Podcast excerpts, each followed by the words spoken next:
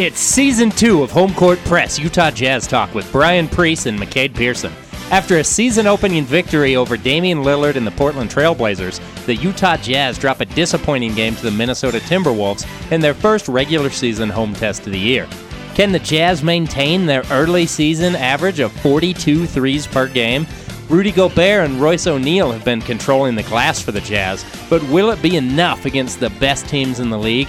And when Donovan and Bogey struggle like they did against Minnesota, who needs to be the guy to pick up the scoring slack? Stay tuned as all that and more is coming up next on Home Court Press Utah Jazz Talk. Ingles up top. Hood defends. Favors will try to set the screen. Ingles pull up three. That's dialed in. Conley to Gobert. Gobert wants to challenge Kanter. Gobert can't snake that one in. Steals the rebound from Melo. Follows it up. Conley. Oh, the big feed. And Rudy, two for two. Conley with a bullet pass. Stop and go drive. Conley fouled on the shot.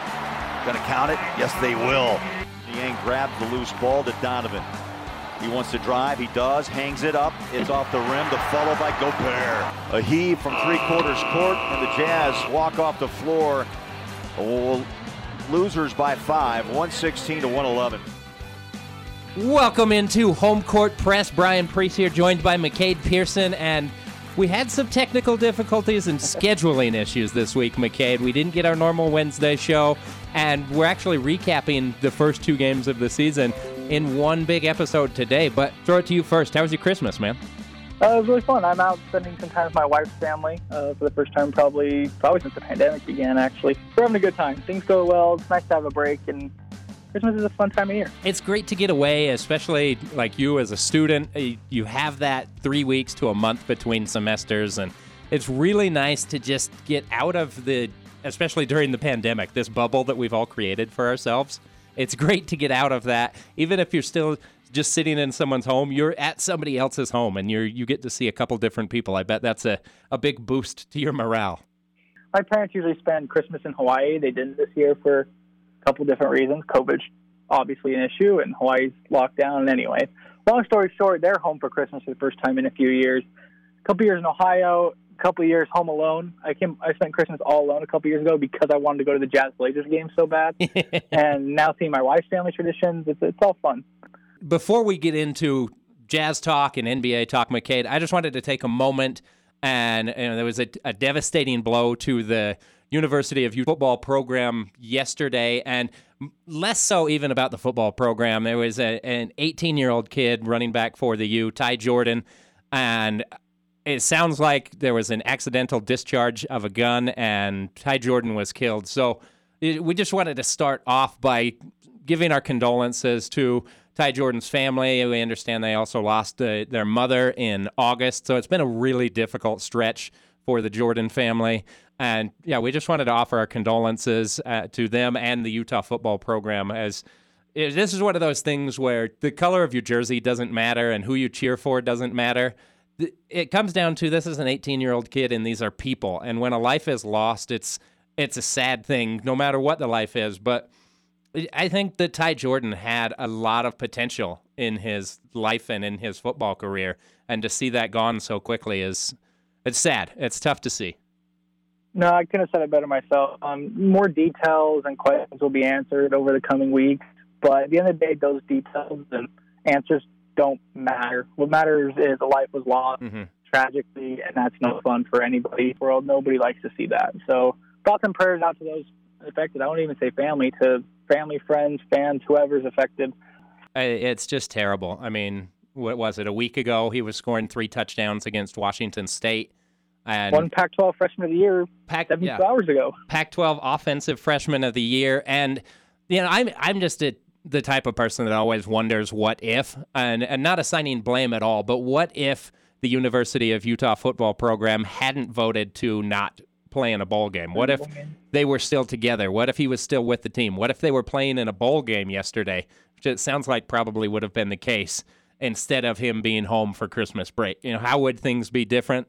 But uh, you know, it's just it's hard. It's really hard to speculate. I'm sure the family's playing that what if game, but yeah, just we'll wrap up by saying heart goes out to those guys. Condolences to the friends and family, the Utah football program, as we said, and it's just it's always hard to lose a young life like that.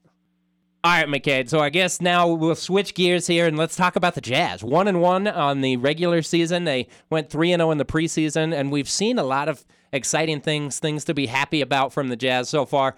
The first game of the year, they go up to Portland and the Blazers are always a really tough matchup for the Jazz just because of the style of play that they employ. Damian Lillard, CJ McCollum, Jusuf Nurkic is a tough matchup for Rudy Gobert because they play the drop big and they always have somebody protecting the paint.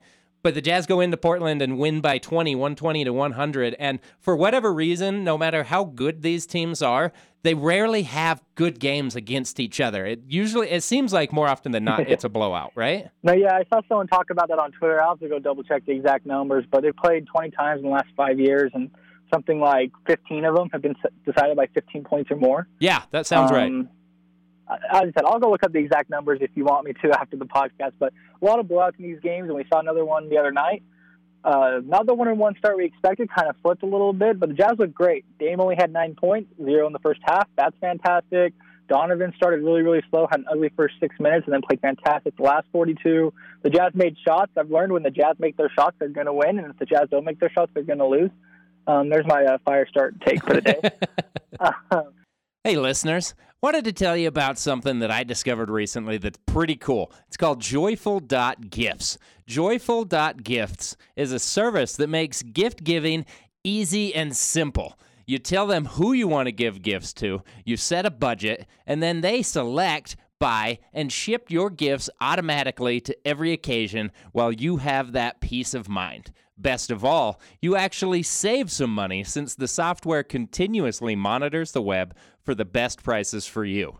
If you want to give it a try, it's at joyful.gifts.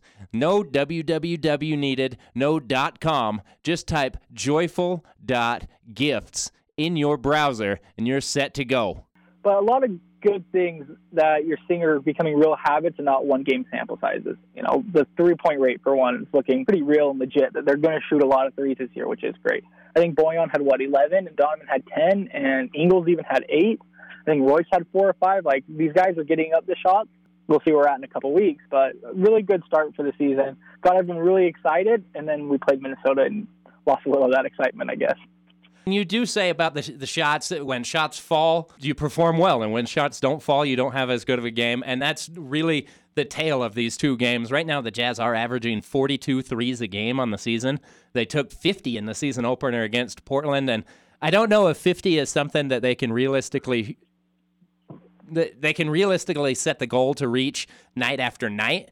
But the occasional 45 to 53 point attempt game, I really like because of the way the Jazz are built you will have moments, you will have games like yesterday against Minnesota where your two two of your most relied upon shooters, Donovan Mitchell and Bojan Bogdanovic, combine and go. I think it was nine of thirty nine from the field. Those games are going to happen, but overall, I think it's exciting. We've got some some good things that that we're seeing on the floor, not just the three point attempts, but the the way they've been able to create open looks. Rudy's been getting some opportunities at the basket, and it's been a lot of what I think we've expected this Jazz team to be and what we they need to be to reach their final goal of an NBA championship. Yeah, and so now we see what they take because we've kind of seen the good, bad, and ugly so far, right? Now we just got to wait and see what do they take from these first two games and what do they take forward into an important little three-game stretch. They go down to Oklahoma City and come home for two games on New Year's Eve and New Year's Day, and then the big seven-game road trip. And so these kind of next ten games, as you get through the first dozen games of the season, especially in a season with 10 games fewer than we're used to, are really important to figure out who you are. So I'm really looking forward to this, to this road trip as it's a great place for the team to, I mean, the team's already bonded a lot because we brought everybody back, but to really see where this team is at as we go on that fun road trip with five East teams. I mean, yeah, five East teams that aren't the toughest in the world, and then Brooklyn and Milwaukee. Yeah, that's the thing about this Jazz schedule is that's a really difficult road trip. It's seven games, essentially nine because they only come home for one before going back out on the road to Denver. And I think it could be beneficial for a team like the Jazz. For the most part, this is a team that's played together. Besides the rookies and Derek Favors, everybody knows each other on this team. So I think they're going to have a chance to go out on the road. And because of the COVID precautions and protocol from the NBA, they're they're going to be forced to bond and spend time together while they're on this long road trip, and I, I think it'll be a good thing and an opportunity for them to grow. Where when you're at home, and if you have a four, five, six, seven game homestand, you don't have that time early in the season to spend around your teammates and and everybody. And I just think it's a I don't need to keep repeating myself, I, but I do think this upcoming trip is is going to be a very good opportunity for the Jazz if they take advantage of it. It's also a situation where they. It, I wouldn't predict it by any means, but you've seen teams go on long road trips and then they bottom out and they kind of crater, and it sets a tone for an entire season. Yeah, we've seen this issue the last four or five years where the Jazz start slow and then go on a tear after the All Star break into February, March, April, and so on and then they get the five seed because they lost games in November and December. Um, obviously, schedule calendar wise is a little different this year, but the same idea is that you got to come back from that road trip at eight and four, or nine and three, or seven and five at worst to give yourself a chance moving into the middle and late part of the season to be a top seed. Wind it back a little bit. Let's talk about the last two games because there's a lot to break down there. Um, what was your biggest takeaway from the Portland game? So let me preface everything that I'm going to talk about today. I didn't get to watch the Minnesota game. I know you and I talked about it, and due to a variety of just circumstances, technological issues, my TV recording the Minnesota broadcast instead of the Utah broadcast. I'm not totally mad about that because not having to watch AT&T Sportsnet is okay by me. But I didn't get to watch the Minnesota game. So yeah, talking about Portland – one of my favorite things, and it's not just the Portland game, it, it was the preseason and the Portland game, all of that combined. The way the defense looked familiar. Last year, it seemed so odd watching the Jazz defense, especially when Rudy wasn't on the floor. Even at times when he was, they just they didn't look like a unit that knew how to play together and work off of each other defensively. And now I'm watching this team, and that's exactly what I'm seeing. You know, whether it be the the starting unit with Rudy Gobert anchoring things in the paint, or you go to the bench unit with Derek Favors down there. They've got a lot of hustle on the perimeter, and they just for all the talk about the Jazz not having great depth, I feel like they actually do have some pretty good depth. I mean, yeah, they they don't have an all-star littered roster. They don't have aging veterans that can come in and, and really help them out and give them 15 minutes a game, but they have a lot of youth. They have good length on the perimeter, and they just seem to be a more cohesive unit early in this, you know, five games into the season. And that's the thing that excites me the most because that's that's what they needed the most. They were really lacking in that defensive intensity and desire, and now it looks like they've been able to recapture it for a variety of reasons. And so even when you do have games where Bojan and Donovan go 9 for 39 from the field, the Jazz still have a chance to win that solely because their defense was able to keep them close enough. The chips were down and it was crunch time. They at least haven't had an opportunity. Yeah, that's the one thing about having good, really good role players and Rudy Gobert's superstar impact offensively, where he's just going to give you eight for 10 every night, and that's going to boost up those nine for 39s on the other side enough to keep you in games if you can get Rudy those 10 field goal attempts, which is the question. It's not if he'll make the shots, it's how many can you get him because um, Rudy's been dominant. What do you have? 20 and 17 in the first game, and then 19 and 18 last night. And he's just everywhere, hauling in every rebound, making what feels like every shot. Um, the Jazz on with the season opener moved to 45 and 15 in Rudy Gobert's career when he scored 20 or more points. That if you can just get Rudy to 20, you're going to win because that's so so so good for your offense and the impact he brings defensively, especially with the guys they have around him now um, with Favors off the bench. It's just going to be impossible to lose when Rudy Gobert scores 20 points. And of course, that's an arbitrary number. We just lost with him scoring 19, right? But the offensive impact Gobert is having this season has just been fantastic, and you hope that continues. You want to see Gobert get those 10, 12 shots up every game. What's really exciting for me, I'm glad you talked about Rudy there, not just his scoring, getting the 10 shots per game. I look at his rebounding, and one, if he's going to average 17 rebounds a game, I'm pretty excited about that. But two, if you look at those rebounding numbers, he's actually out of the 34 rebounds he's gotten this season, 12 of those 34 are offensive rebounds. And that's one of the biggest things for Rudy's game, whether it's creating additional offensive opportunities for other guys or getting those those putback dunks and easy layups and you know, this is something as Jazz fans we saw a lot last year. The Jazz struggled to close out possessions defensively and finish with a rebound, especially without Rudy on the floor. And we see how often that can just be a debilitating thing for your team. You you guard for 20 to 24 seconds, you force a missed shot, and then you give up an offensive rebound. Then you guard for another 10 to 12 seconds, you force another missed shot, and give up an offensive rebound. It's hard to stay mentally in the game when you can't finish possessions like that. So the the way Rudy has been able to rebound on the defensive end, but what that does to the psyche of teams on the offensive end when he's pulling in you know, six offensive rebounds a game is what he's averaging right now. That's gigantic. Thanks for tuning in today. It's season two of Home Court Press with McCade Pearson and Brian Preece. Home Court Press can be found on any of your major podcatchers, including Google, Spotify, and Apple Podcasts. And please, if you like what you're hearing, remember to share, rate, and review so that we can expand our audience. Home Court Press can also be found on kbear.com. Just go to kbear.com forward slash home court press. Lastly, give McCade Pearson a follow on Twitter at McCadeP8. That's M C C A D E P8. You can find me, Brian Preece, on Twitter as well at BPreece24. That's at B P R E E C E 24. As always, thanks for listening to Home Court Press. And take note. Now, back to the show. Yeah, he had four and then eight last night, I believe. And Yep. that's something that doesn't get talked about enough, especially with centers, because in today's day and age, we all want to talk about, oh, well, uh, can this guy create his own shot? And Rudy is a little better in the post than people give him credit for. But no, you're not going to throw, hey, Rudy, take the ball to the block, get us a layup. You know, we're down two or 10 seconds to go, go for it. That's not Rudy's game. That's not really any center's game in today's NBA outside of maybe Anthony Davis and Karl Anthony Towns. But Rudy Gobert just being in position to grab rebounds and put it back in the basket is a version of creating your own shot. Those don't go down as a system. Mm-hmm. Um, and they're just really valuable to where if Donovan Mitchell's going to actually get to the rim and put up three good layups that are a little out of control so they don't fall in, but Rudy's there in good position to grab the ball and put it back in, that is a unassisted, Rudy created shot with the help of Donovan getting to the rim originally that really helps boost an offense. And we've talked a lot about the quantity versus quality and how the Jazz need to get up more shots. And they've gotten up, I think, 102 and 97 shots in the first two games, which are just ridiculous numbers, a large part because of these offensive rebounds. And so that's really good to see the offensive rebound numbers, both from Rudy. Royce has six and has looked fantastic getting those six. And then just favors for two, Donovan for one, Mike Conley for one. Those things really help boost an offense when things are struggling like we saw last night. Another big thing that I've noticed in these two games is Royce O'Neale's rebounding from the bubble and still early in this season. His rebounding's been really good. He had 13 last night against Minnesota, including three offensive boards, and then against Portland, seven rebounds, another three offensively.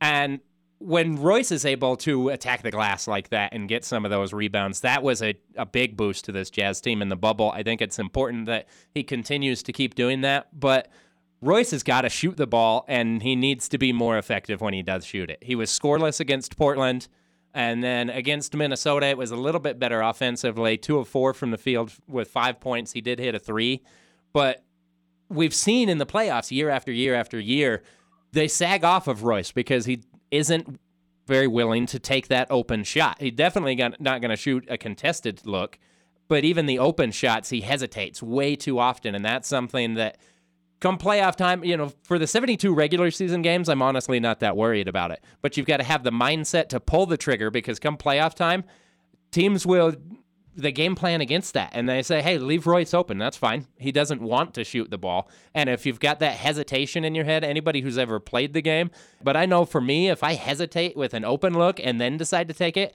I'm going to shoot a far lower percentage after the hesitation than I would just pulling the trigger and putting the shot up. You know what I mean? Yeah, and go, going back to the rebounding thing because I brought it up and then you dove into it more. So I was messing around with basketball reference, you know, like I do every day. This was back in the middle part of last season, and I was curious about some offensive rebound numbers because the Jazz are really struggling. And you look it up. I think I did, you know, some minutes played and some number of defensive rebounds, blah blah blah, whatever. And Royce O'Neale uh, showed up like second worst in the NBA in offensive rebounding, and it just shocked me because he's such a good defensive rebounder from that guard wing position. Um, and so yeah, I think he had like two in the first however many games last season, and now he's at six through two games. And you just watched. I went back and watched all six of those offensive rebounds as well as some other plays, and he's just attacking the glass. Mm-hmm. Um, seems to be a schematic thing from Quinn saying, "Hey, we need a little more offensive rebounds from our non-centers." And a lot of hustle plays where he just gets a hand on a ball and gets it tipped out for an offensive rebound. But yeah, Royce is applying those defensive rebounding skills on the offensive end, and it's been fantastic to watch. And again, the, the shooting isn't great. It's two games. I'm not ready to worry about it yet. It'll come around. Um, as we talked about earlier with Bojan and Joe and Donovan and Mike, we want to see some quantity, not necessarily quality from Royce, because the shots will fall. He's a good three point shooter, but he needs to get some shots up if he wants to make some shots, obviously. Yeah, absolutely. One more thing I wanted to talk about, McCade, in recap of this Minnesota and Portland games that I'm excited about, and I, I really hope it continues this year for the Jazz. They're averaging 28 free throw attempts per game, through two, obviously. So small sample size, but for a team that likes to shoot an awful lot of threes, being able to get to the free throw line 28 times is a really big deal because one, it, it obviously gets your opponent in foul trouble, but it's easy points. And that's exciting to watch from the Jazz. Out of those 28 free throws that they're attempting a game, they're getting 22 free points, which is a huge thing and something they've struggled with in previous seasons. So hopefully they've been able to fix that. Yeah, Rudy's obviously one of the best of that in the league. His free throw rates, you know, top five all time, up there with the Dwight Howards of the world. Um, but what's really nice to see is Donovan, nine free throw attempts last night. Um, some fluky ones, you know, some bumps in the bonus and stuff like that, but they count, right? Mm-hmm. I'm not going to complain about them. Um, Mike Conley had eight. Jordan Clarkson had six off, I believe, two three pointers actually. Might have been an N one, one three pointer too. Anyway, there's numerous guys getting to the line, and that's valuable because I say this all the time, and I can't emphasize it enough. To be a average scorer from the free throw line, you need to shoot 44% from the line, which is just ridiculously low. Basically, any free throw you take is a good free throw, whether you're Shaq or Dwight Howard, or even Rudy's not perfect. If you get to the line and can shoot 42% from the line, then you are an average scorer. So Udoka Azubuike is still a pretty piss poor free throw shooter. You're saying? he is, but I'm saying if you want to if you want to compare a average NBA possession to Azubuike's 42% free throw shooting, they're going to be about the same. So, which just means he's not giving you value by getting to the line. But any other NBA player is giving you value every time they get to the free throw line. And that's what one of the reasons makes Rudy so good, even in the mid 60s. And Donovan's looking a lot better. I know I've been super, super critical of Donovan's free throw rate in the past. He's been good the last two games. It's a very good thing seeing the Jazz get to the line. I think it was over 30, 35 attempts last night, if I'm not mistaken. Um, it's just it's a very good thing that I hope sticks, especially as the Jazz go more three point heavy, because that's one of the trade offs of going mm-hmm. three point heavy. You don't get fouled on jump shots, right? So Rudy and other guys getting in the lane and getting fouled while their guards shoot threes is a very good recipe for success. And it didn't necessarily help last night, but for shooters, a guy like Donovan Mitchell, Mike Conley, Bojan Bogdanovic, to be able to get to the free throw line, and if you've missed a couple three point shots, you get to the free throw line, what it does for a player mentally to watch the ball go through the hoop is is a huge bonus for everybody. So, like I said, it didn't necessarily benefit the team a lot last night in terms of a win, but just watching the ball go down makes a big difference when you've missed your last four shots from the perimeter. So it's it's exciting for me to watch. McCade, did you have anything else on the Jazz before we get to our NFL picks? Uh, yeah. Um, we'll talk a little bit more about some strategy stuff, uh, foul trouble things we can talk about on Wednesday, as well as Quinn's last second plays and all that fun stuff. But one more thing I do want to and we'll talk about Rudy's contract. Super excited Rudy signed a contract. We'll break that down on Wednesday as mm-hmm, well. Mm-hmm. But one more thing for these couple games is the Jazz have got to force more turnovers. They only forced six in Portland and only nine last night. And you should be forcing 15 turnovers a game, not 15 turnovers every two games. Um, that's something they really struggled with last year. And I, part of that is just Rudy is awesome defensively and doesn't gamble a ton, and Quinn doesn't want the guys to gamble a ton. But at some point, the reason probably the Wolves beat us last night is turnovers. Is if you can force turnovers and get out and get easy layups, kind of going back to your free throws, see the ball go to the basket point. Getting out and getting easy layups in transition is really, really good for your offense and obviously your defense because you've got to stop on the other end. So if the Jazz could force some more turnovers, that would be fantastic.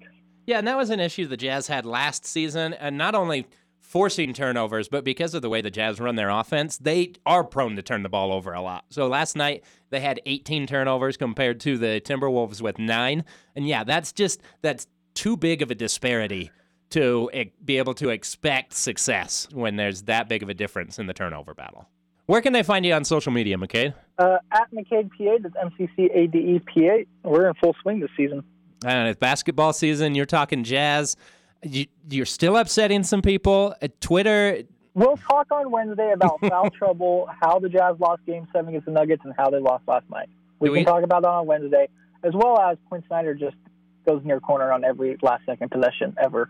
Um, but I'm not trying to cause any fires, and we'll talk about that on Wednesday. Don't worry. we will definitely cover that on Wednesday.